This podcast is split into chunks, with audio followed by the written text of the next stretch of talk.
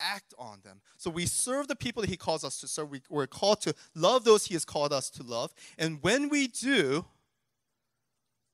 it's demonstrated in action that reflects God's glory on the earth through His people. So it is no wonder that the very first Mother's Day in the country, before it even became a national holiday, was celebrated in the church. That the people of God chose to honor their mothers before it was a holiday. Because that's what God's people do. We honor those God has called us to honor. Amen. So this morning, I want us to consider the words from the Old and the New Testament that says, Honor your father and mother. What does it mean to honor your father and mother? Now, next month is going to be Father's Day, so we're going to curtail that until the next month. Okay. But what does it mean for you to honor your mother? How do you honor your mother? For me, before I can honor somebody, I have to remember why, who they are, what they have done. We have to remember what has been done or who they are in order to honor the one who is worthy of honor.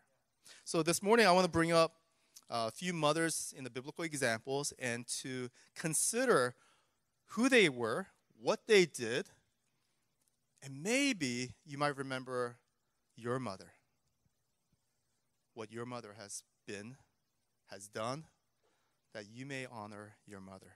Amen? Uh, let, let us pray first.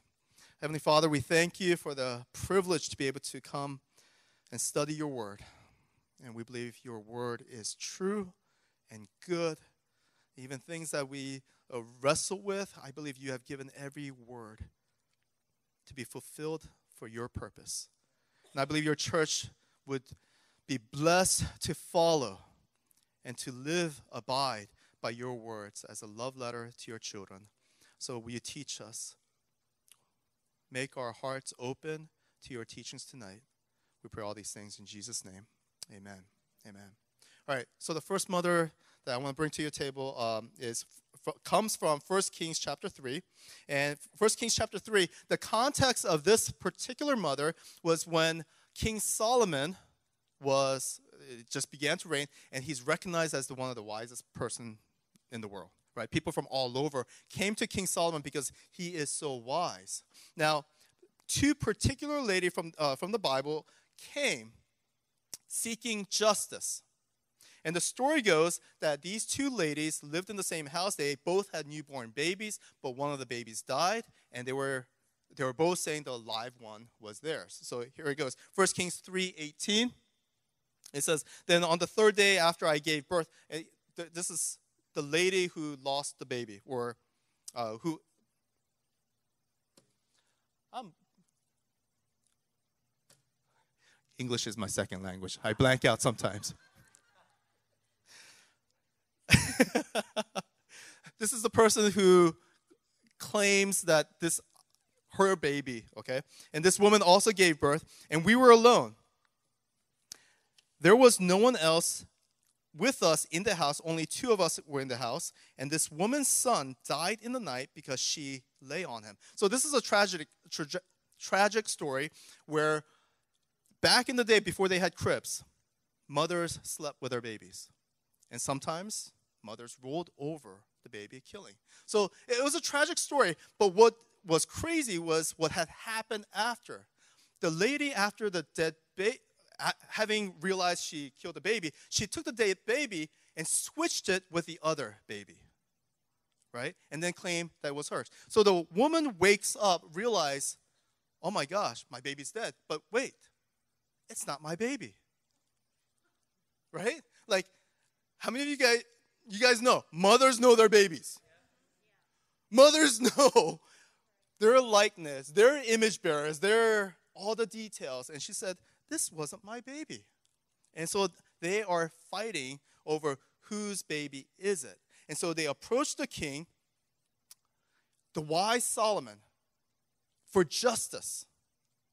And here's what the king says in response to this claim. In 1 Kings 3:24, and the king said, Bring me a sword. So a sword was brought before the king. And the king said, Divide the living child in two and give half to the one and half to the other. You guys hear that? Bring me a sword, kill the baby in half, and give one half to one mother and the other half to the other. It's a shocker. It's like, what? Immediately after the king said this, this was the woman's response in verse 26. Then the woman whose son was alive, the real mother, said to the king, because her heart yearned for her son, O my Lord, give her the living child, and by no means put him to death. Now, that was the ESV version, English Standard Version. It says, Her heart yearned for her son. Now, the King James Version translated that text, Her bowels yearn for her son. So, which is it? Was it her heart that yearned, or was it her bowels that, because there's a difference of like eight inches, right? Which is it? The word there that's translated, whether it's the bowels or her heart, is rakam. And this is the word that Pastor Caleb preached on a few weeks ago. And if you heard Dr. Brian Simmons preach, you know, in the Tampa campus, this is the same word, rakam. This word is often translated as mercy and compassion in your Bible. So most of the times in your English translations, when you see mercy and compassion of the Lord, that's the word. But the literal translation is bow, womb, or the emotions that come from there, the center of your being. It's kind of interesting. Pastor Caleb was sharing earlier. Yeah. That wake in the dawn, God was doing something. He said it came from the gut, the bowels. Like as if God grabbed them in that center. And, I, and when I received the baptism of the Holy Spirit the very first time, it started from the gut. I don't know if you guys can relate, but there's something that gets stirred up there. Rakam is the emotions that comes from the center of your being outward. It's womb love. Now, this womb love is recognizable people see womb love. Because when the king said, Cut the baby in half and divide it among the two mothers, immediately the mother said, Stop. Okay? Stop. Give the baby to the other. Let the baby live. Even if I have to give up my dreams, even if I have to give up my baby, even if I have to give the baby to the liar and I may never see her see the son again, let the baby live. And immediately in that response of demonstrating this womb love, rakam love, the king recognized who the real mother was. Because womb love is physically, you can see. It's demonstrated in action because it does not give up on the life of the child. It is self denying for the sake of the baby.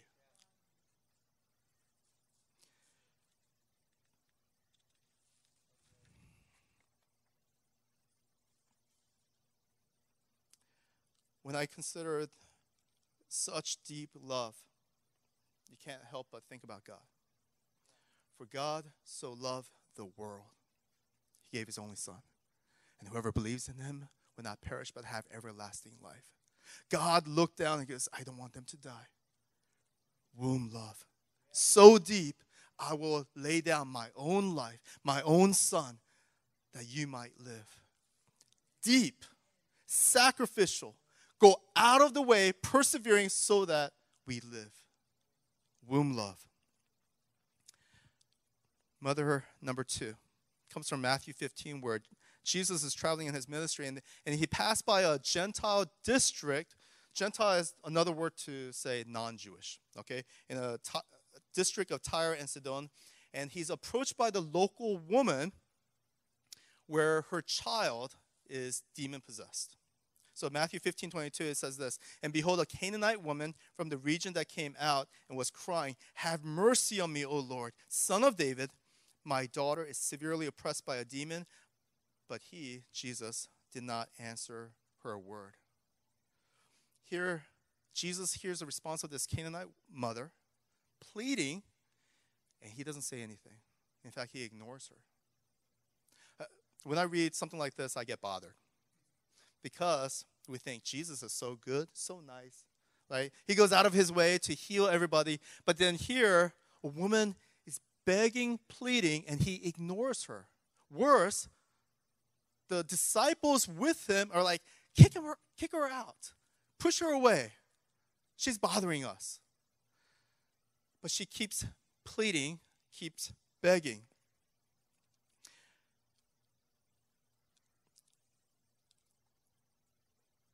Think of this exchange. If you were that mother and you go to a Jewish man of a different nationality, different culture,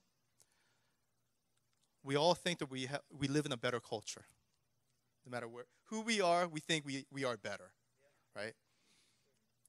So you're kind of like swallowing your pride to go to a Jewish rabbi, teacher, and says, Help me for my daughter. I would do it for my sake of my daughter. But he ignores you. Rude, right? You might feel a little rejected. But how do you respond to the rejection? Forget you? Or do you keep begging? This woman kept begging. She didn't stop. The disciples like send her away, right? No, real, real good disciples. And then,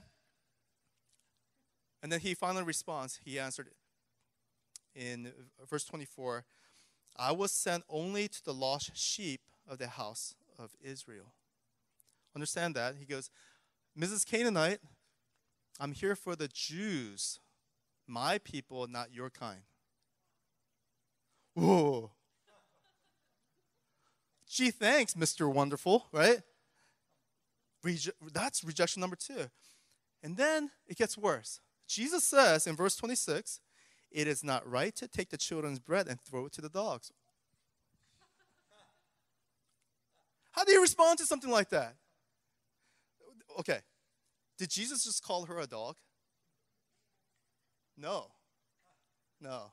We have to be careful when we interject our 21st century interpretation into the ancient text. We have to be very careful. Let me give you the little context.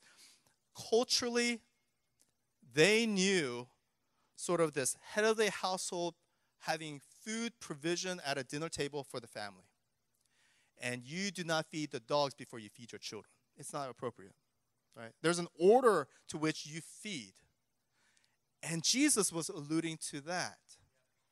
But what's interesting about his response, and he didn't, he didn't call her a dog, is that it's not appropriate to feed the dogs before the children. There's an order for which his plan of salvation. It's not that Jesus did not want to save the Gentiles, because we know his plans, right, in the big picture, but there was an order for his plan of salvation. In fact, Apostle Paul wrote in um, Romans 1.16, he says, I'm not ashamed of the gospel because it is the power of God for the salvation of everyone who believes, first for the Jews, then for the Gentiles. There's an order. There, it's, that's said multiple times throughout the New Testament Bible. But Jesus had a plan for his salvation. It was first for the Jews, then to the Gentiles. He was saying, It's not my time. My children need to be fed first. It is not appropriate to feed the dogs before the children. But her response was one of faith. She immediately understood what he was saying. She, and, and she said this. Where, where's my text? Verse 27 Yes, Lord, yet even the dogs eat the crumbs that fall from the master's table. Wow. Jesus didn't call her a dog, but she placed position herself like a dog. Lord, give me the crumbs. My daughter needs even the crumbs the, of the blessings, whatever you can spare. In her faith, she was agreeing to, Lord, whatever your plan is, but even the crumbs will be good enough. And that's the faith that Jesus saw and released and healed the daughter. Now, what gets me in this text is the mother's perseverance. She did not give up. There was three rejections. We can look at it deep. Ignore, ignoring. No, I'm not for you guys. I'm for another. Oh, no, I, I, I can't feed the. Three rejections, yet she kept persevering. Lord, Lord, help me, have mercy. Uh, whatever his response, she didn't give up. She kept persevering and, and pushing in. Lord, give me the crumbs. She denied her dignity, she denied her pride. For the sake of her child, she persevered and did not give up to save her daughter. I remember when I was a freshman in high school. Um, I had forgot my trumpet, and there was some event that afternoon, and I needed my instrument. So I called my mom and did one of those payphones. Meet me in between the periods. I'll be out in the curve. I'll meet you. And there was a short time span. When I came out of my class and ready to go outside, my friends are saying, Hey, your mom is looking for you. She's inside the halls looking for me. Now, my mother, at that time, she was working in a, a dry clean factory. Steam, hot. She's disheveled, work clothes, and she's like not even five feet tall. And she is walking around with this big case of trumpet looking for her son because academically he needs to do whatever he needs to do, right? And I just remember feeling so embarrassed because I was more concerned about what other people thought of me than what I thought of my mom. And I acted as if I was embarrassed of my mother. Later that night, I heard my mother crying, telling my dad how embarrassed her son was of her. Yeah, I, I was stupid. I was so stupid. Yeah, as a son, I made a lot of mistakes. I did a lot of stupid things. I've done so many things that I've mistreated her. I did not honor her. Uh, so many times she had reasons to reject me, kick me out, disown me, beat me, whatever. I deserved it. But even when I didn't even believe in myself, she never gave up. She persevered because she believed in her son. She wanted the best. And even when I rejected her, she persevered.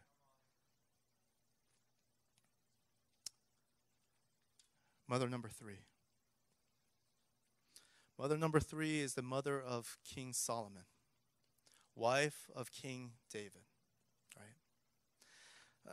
Uh, this is a political story, but man, if you don't know this story, it's pretty powerful. But there's an account where uh, David, King David, is really old in age. He's ready to die, and people know it. He can't even keep warm, so they uh, bring in somebody just to keep him warm. And at that point, one of his many sons decides, I'm going to take the kingdom myself. So Ad- Adonijah decides, hey, I'm going to take the priest, I'm going to get the general, and he is going out into public declaring that he's the new king. The problem was the kingdom was already promised to Solomon, the mother, Bathsheba, along with uh, Nathan the prophet, uh, talks this through and sort of approached the king about it. And it says this in 1 Kings 1.15. So Bathsheba went to see the aged king in his room, where Abishag the Shunammite was attending him. Bathsheba bowed low and knelt before the king. What is it you want? The king asked. She said to him, My lord, you yourself swore to me, your servant, by the Lord your God, Solomon, your son, shall be king after me, and he will sit on my throne.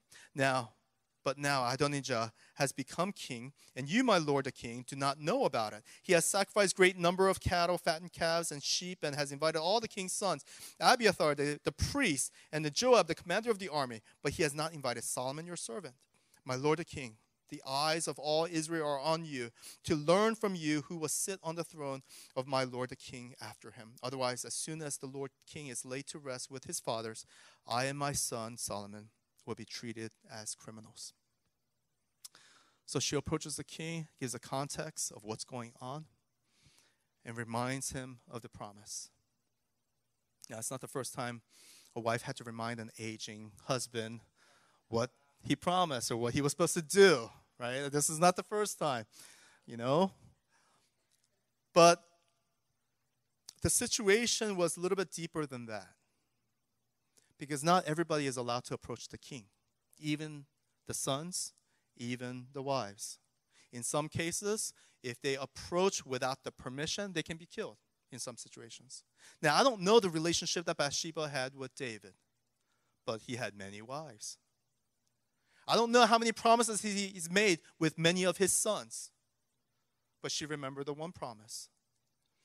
All we know is a political circumstance of where she approaches the king and holds him accountable to his word. That's boldness in that time. She's laying down her life for this encounter of the words that she spoke. She said it honorably, but understand it was a dangerous situation.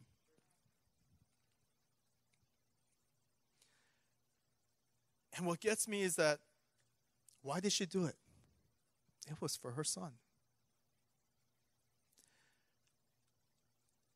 Bathsheba laid down her life, risked it, because she wanted her son to receive his inheritance, to receive the promise of his position, of his future, because she believed he was worthy to be the next king, that he would do well. He has the heart, he is anointed, and he has been promised.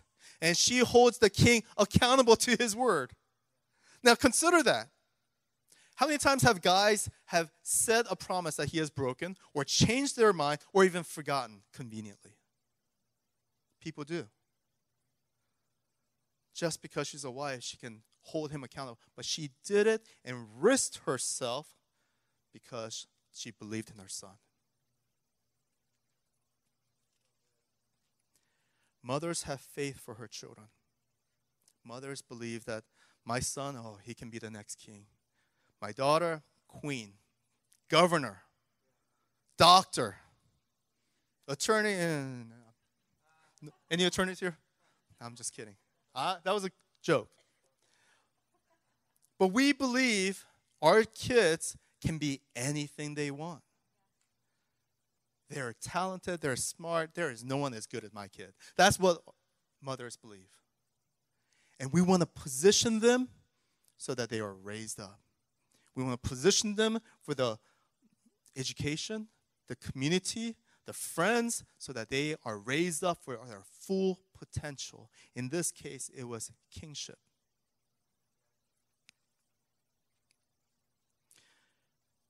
Mothers will fight for their kids. Amen. You know, um, when my kids get in trouble in school, rarely, they're good. But sometimes when they do,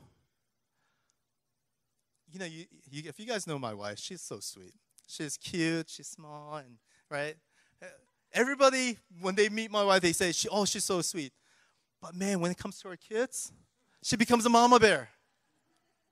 She, she could become the dinosaur. no, seriously. When it comes to kids, it doesn't matter what size they are, they become mama bears to protect and fight for their kids. Because that's mothers. We love them, we care for them, we want the best for them. That's mothers. There is no greater faith in our children than mothers. There is no persevering, no greater passion, commitment, dedication as mothers who desire their kids to be raised up in power or position or positions of honor. That's why mothers are awesome. Mothers are awesome. Amen? Amen. Mothers sacrifice their own lives, their dreams, their comfort for their kids. And that's from womb love. That's from rakam. That comes from this very center of the being, the emotions that can that is second to none. That's rakam. And when I think of mothers, I think of, I think of, this is my opinion. When I think of why God gave mothers this compassion and mercy, this deep love, I think it's to show God's love. Uh, you know, Tracy did really well this morning if you stream her um, sermon. And she talked about the differences, and I actually prepared the same thing. we're different. Men and women are wired differently. Amen? You guys can agree. Not a bad thing, it's just different. And let's just recognize the different giftedness. God has made two men, women, very different to complement one another, to cover where one is strong or weak, vice versa. I mean, my wife and I are so different, but we complement one another very well. And that's a beautiful thing. Okay? But I, I see this womb love in my wife that's different from the love that I have with my kids. The way I respond to my kids and situation, like especially when they get in trouble, it's like, ah, kids will be kids, you know, because I've done worse. You know, I think that, right? But my wife thinks differently. She responds differently. She's wired differently, and that's a good thing because we need that.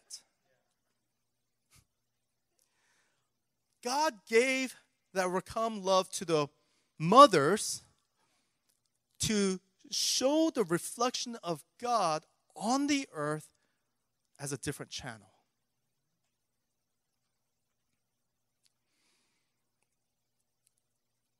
It's as if God needs intercessors for us on the earth. And there was no one like the mothers. Mothers pray for you, intercedes for you. You guys know that? I, I don't know if you guys have mothers of faith. My mother, when she says she's praying for me, she's praying for me. I know that. I need that. We need mothers who intercede and fight for the children continually because of that deep commitment and love. And that love is just like our God. He says, I will intercede for you at the right hand of the Father. I will give the Holy Spirit who will intercede for you. Uh, there's many verses, but just to give you a few highlights, Romans 8:34, who is to condemn? Christ Jesus is the one who died. More than that, who was raised, who is at the right hand of God, who indeed is interceding for us. Jesus is interceding for you in heaven but not just Jesus, but the Holy Spirit. Romans 8:26. Likewise, the Spirit helps us in our weakness, for we do not know what to pray for as we ought, but the Spirit Himself intercedes for us with groanings too deep for words. And He searches our hearts, uh, no, searches hearts, knows what is in the mind of the Spirit, because the Spirit intercedes for the saints according to the will of God. When I think of mothers and how God has made them, I believe mothers are the human incarnate of God on the earth. Now, this could be my opinion, this could be theological studies we could go really deep on. But I am convinced that when we see mothers, we see reflections of God, of His deeper compassion and love that is not seen typically, not saying all guys, but typically in men. Now, we can talk about even the prodigal son, right? When you, we think of the prodigal son story, we think of the loving Father who awaits outside, waiting for the Son to return, right? And that's our Heavenly Father, and, and we can all reflect that. But then we often apply that story to the fathers who love our kids. But come on, it's the mothers who wait late at night, waiting for the sons. She is not going to sleep until her son is safe in his own bed. It's the mothers who will wait for the daughters to know that she is safe, calling, calling to make sure that he is, she is okay. It's the mothers. In the weight of the prodigal story, it's the mothers who are already demonstrating that on the earth today. Men, we need a little practice. but when I see moms, I see God. God's love, the Rakam love. That's so deep, it compares to no one and nothing else.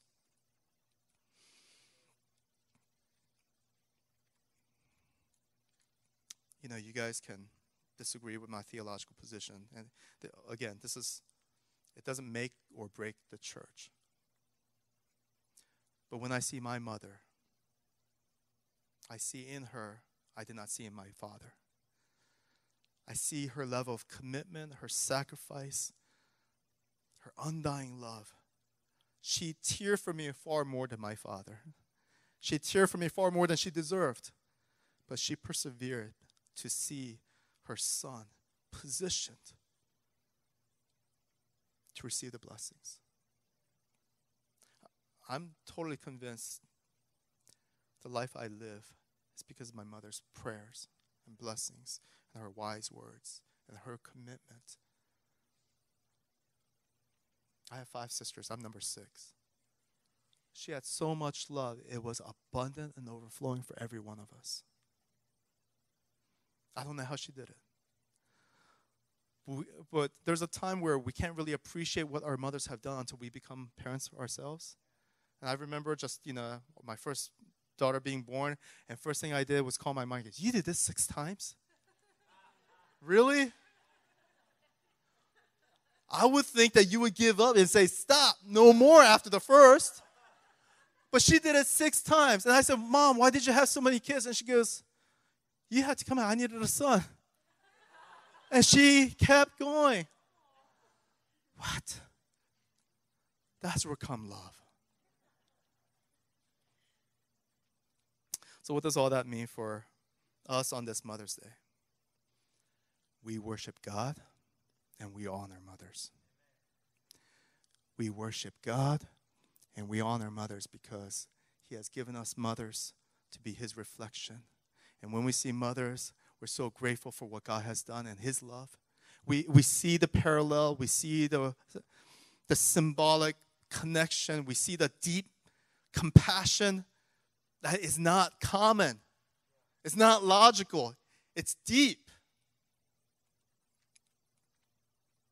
So, church, I don't know if you have called your moms today. Call your moms.